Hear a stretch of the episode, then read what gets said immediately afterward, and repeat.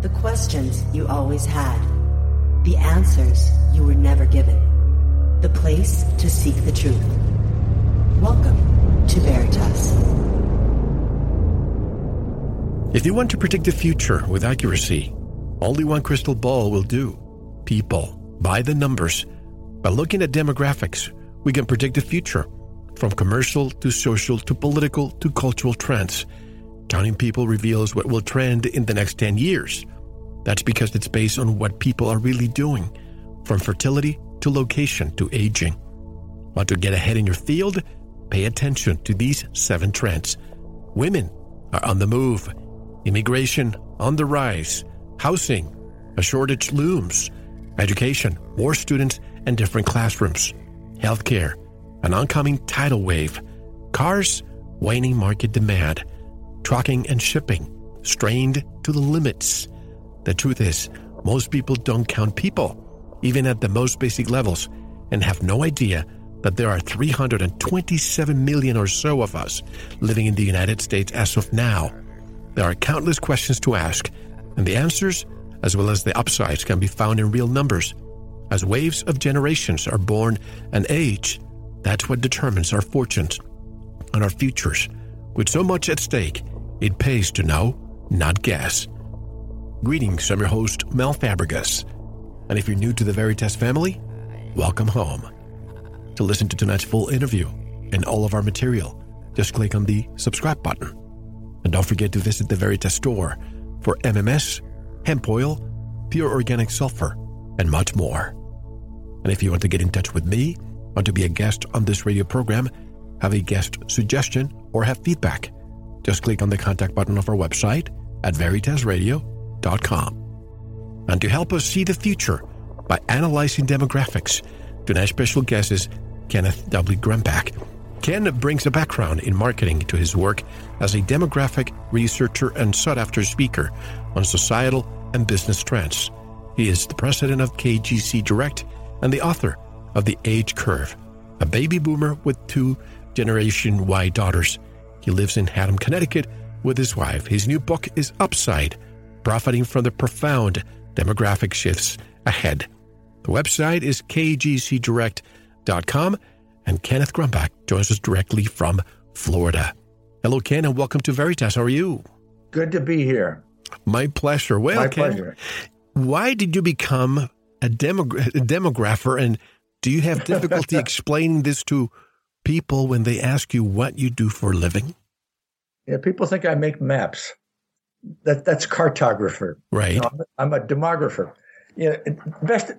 I, I guess the best example I can give you was was um, uh, some years ago when when my daughter, who is now 26, was 15, and she's sitting in the back seat of our Volvo wagon with her friend, and her, and her, I'm driving. They're in the, the back seat, and, and uh, the friend leans over and says, "What does your dad do?"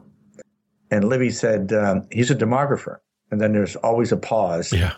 And uh, her friend said, "A demographer is that kind of like an accountant or a uh, an economist?" Which I thought was very astute. Yeah, very close in a way. And my daughter, yeah, well, you know, my, my daughter thought for a moment. She said, no, no. She said, accountants and economists count money and stuff. My dad counts people, and people are more important than money and stuff. That's what I do. I count people. That's a great, a, a very astute way of, of explaining that. Why did Yeah. you become a demographer? And do you have, again, why, why did you become one?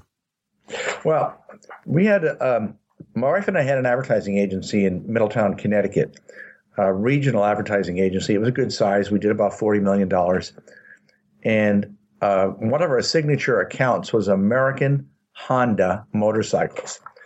The um, American Honda. Uh, it was it was a wonderful account. We had 140 dealers from the tip of Maine to Washington D.C. to Pittsburgh, the whole Northeast region, and we would uh, run promotions for them and uh, advertise for them. The bikes would come in from Japan. We'd put them in the dealerships.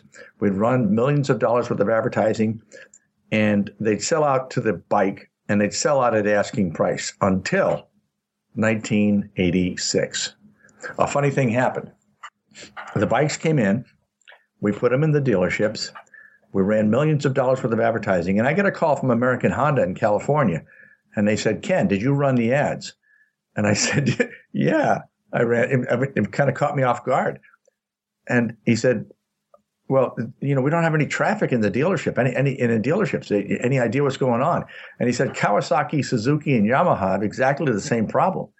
He said, it's like Japanese bikes suddenly are not selling. Is there a reason for that? And I said, not one that I know of.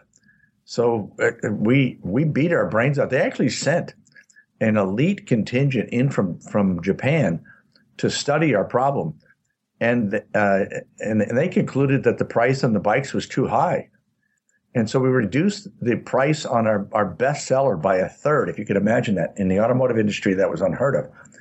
Ran ads all over radio and TV and, and billboards and newspapers and still we couldn't generate any traffic. We beat our brains out from 1986 to 1992. The the uh, the sales for Japanese motorcycles in the United States fell 80 percent, and we didn't know why. No idea. We shook hands with American Honda. We said, well.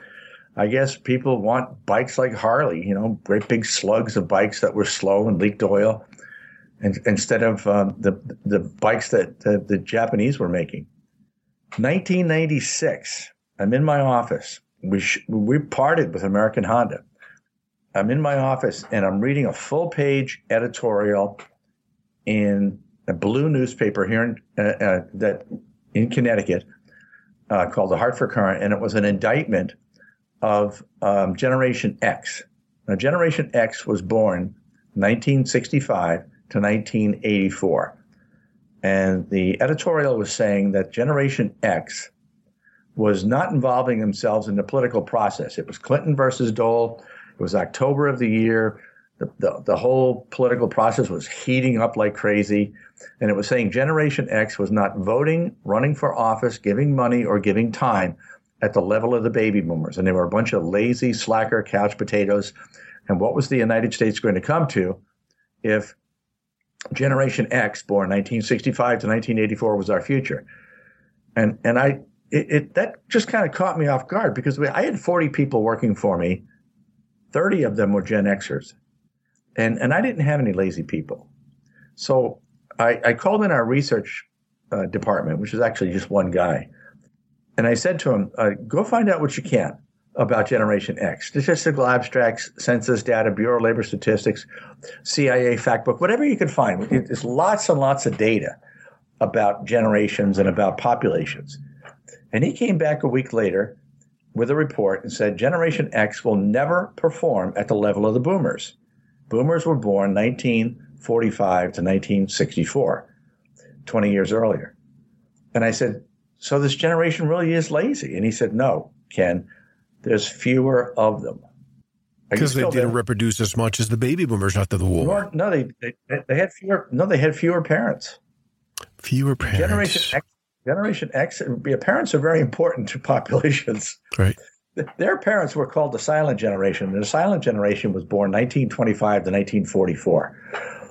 The the that was the Gen X parents during that period, 1925 to 1944, you had the Great Depression and you had the war. There was no immigration during the war, and immigration was virtually non existent during the Depression.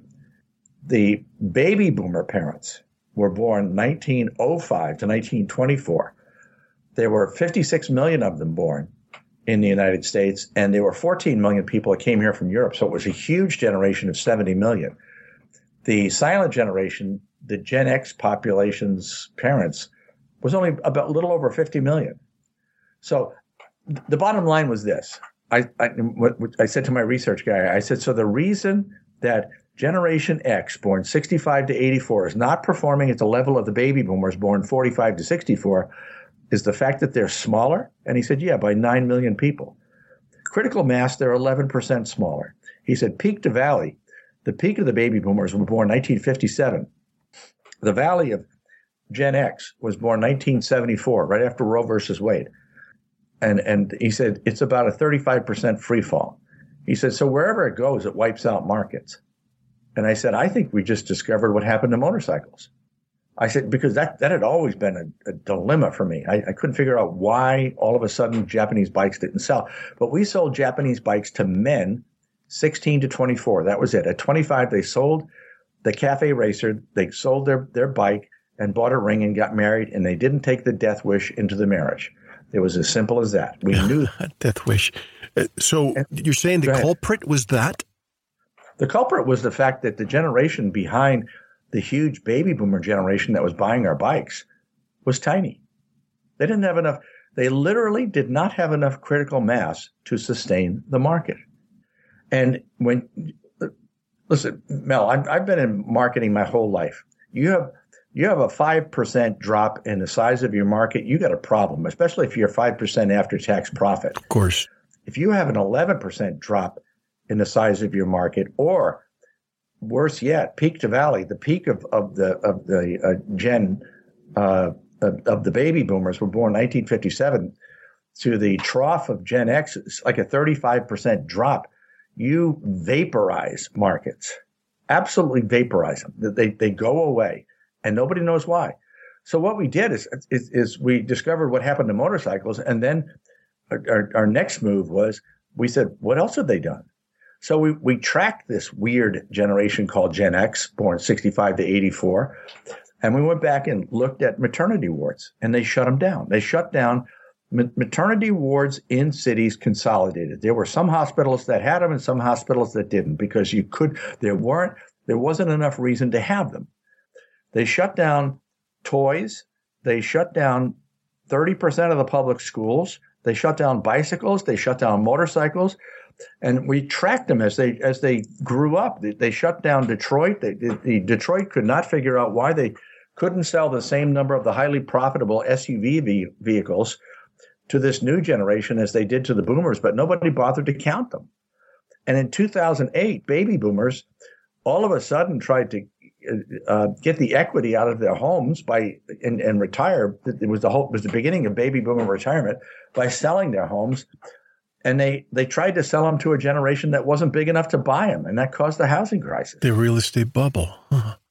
You know, uh, absolutely. So it, it it just keeps on going. Now, once we made that discovery, now we just apply that to um, you give me an industry, you give me a consumer product, you, you and, and I'll tell you why and how it's going to fare based on the demographic size of its market.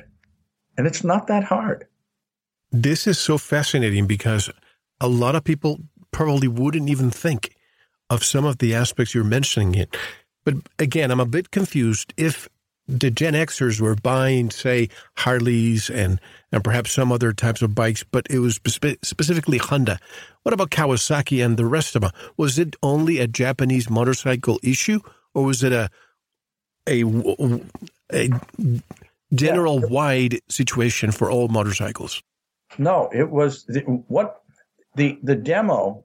The customer for a Harley is much older than the customer for a Japanese bike for Honda, Kawasaki, Suzuki, and Yamaha. More expensive too, of the, course. The Japanese, yeah, the Japanese bikes sold to men 16 to 24. Period. The Harleys uh, are like 30 to 60. So it when when the the baby boomers moved on out out of the demo for Japanese bikes, then Harley Davidson couldn't make bikes fast enough because we had a different demographic. But what about the rest of the Japanese bikes? Did they also suffer the same they fate all, of Honda? They all failed. They all they, did. They, they, all failed, uh, and, and it was 100% failure. It was essentially all the dealerships failed. The only dealerships that made it were the ones that were selling cars or um, outboard motors or lawnmowers. When I was reading it, your book, of course, uh, I, when I was reading your yeah. book, I, I, it's not that I took offense, but when I read that part that said uh, perhaps Gen Xers are lazy and this, I'm a Gen Xer, 1967, so I know I'm not lazy. I know my peers were probably some of the hardest working people that I ever worked with. So obviously yeah. something was wrong, in this culprit that you're mentioning makes so much sense. So baby boomers what's going to happen with them once they retire in the next few years? Four million a year. Are they going to open up new jobs? The unemployment rate will go down. What's going to happen? Well, the, the it's kind of an interesting phenomenon because the the baby boomers, because of the housing crisis in 2008, and in 2008 we discovered that we had too many houses.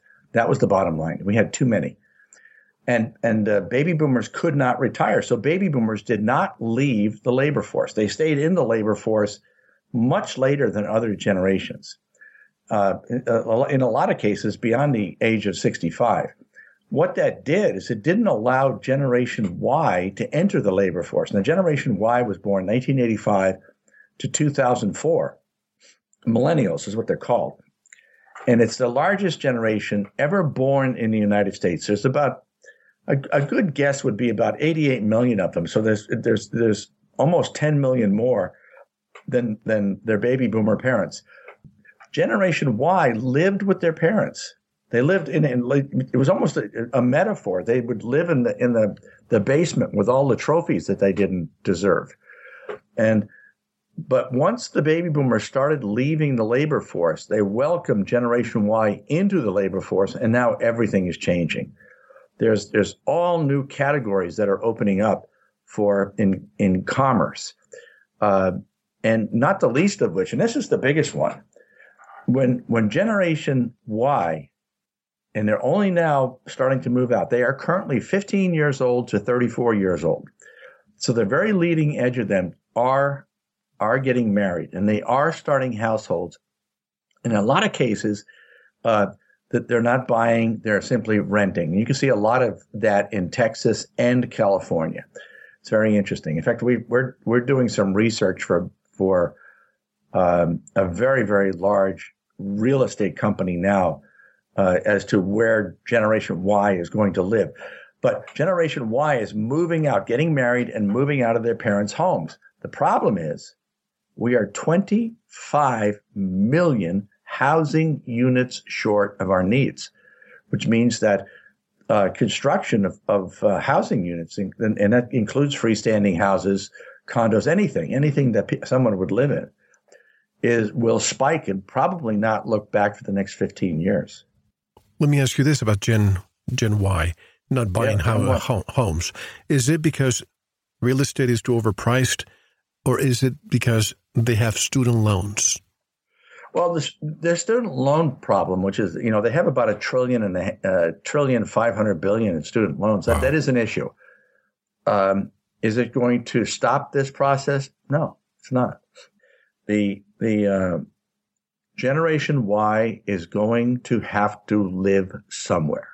They will figure it out. Either they're going to live in a freestanding home that they will buy, or they will rent. Uh, who knows? But they're they're moving out of their parents' basements. I was going to say basement. So yeah. when it comes to Gen, Gen Y, again, I see a lot of kids that uh, I remember in the 90s when I was, uh, uh, you know, Uh, upward mobility, yuppie, corporate world, I could afford an apartment, a two bedroom apartment for myself in California. Try that now in San Francisco and see if you can do that, especially with these kids that are have $100,000, $200,000 sometimes when they, come, they go with further graduate degrees and they go out and they can't find a job that pays for even covering the student loans. How can, is the real estate market going to crash again in the future because of this? In, in my opinion, and, and, and based on, on our, our data, no. No, I think that the, the kids are going to find a way. And, and I know that the debt is high, but the debt if when you look at the trillion five hundred billion dollars that is outstanding in student loan debt, a lot of that was precipitated by uh, for-profit colleges, and it uh, influenced uh, minorities. Uh, I really don't think that it's it's it's going to um, influence the mainstream uh, uh, Gen Y millennial kids. And, and here's the reason, and, and it's it's the amount of money that their parents have.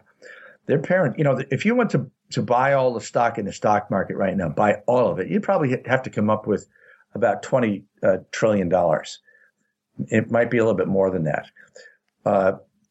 Boomers right now own the stock market, and boomers also have twelve trillion dollars in the bank. Boomers have money. So when you have parents with money, for the most part, big picture, macro, forest, not trees, uh, we're fine. I, I think their parents are going to help them get started. So, what you're saying is that as these baby boomers Thank you for listening. To unlock the full two hour interview, including video formats, downloads, transcripts, exclusive articles, and more, subscribe to Veritas Plus now. Gain access to our entire archive dating back to 2008. Just click subscribe at veritasradio.com. Because you don't want to believe, you want to know. Subscribe now. To listen to the rest and all of our exclusive material, proceed to the Veritas Plus member section or join the Veritas Plus family by subscribing. Click on the subscribe button at veritasradio.com. Don't forget to visit the Veritas store for focused life force energy. Get a 15 day free trial today with no credit card required. And if you want to get in touch with Mel, want to be a guest on this radio program, have a guest suggestion, or have feedback, just click on the contact button on our website at veritasradio.com. Now, proceed to the Veritas Plus member section or subscribe to listen to the rest of the interview. You don't want to miss it because you don't want to believe, you want to know.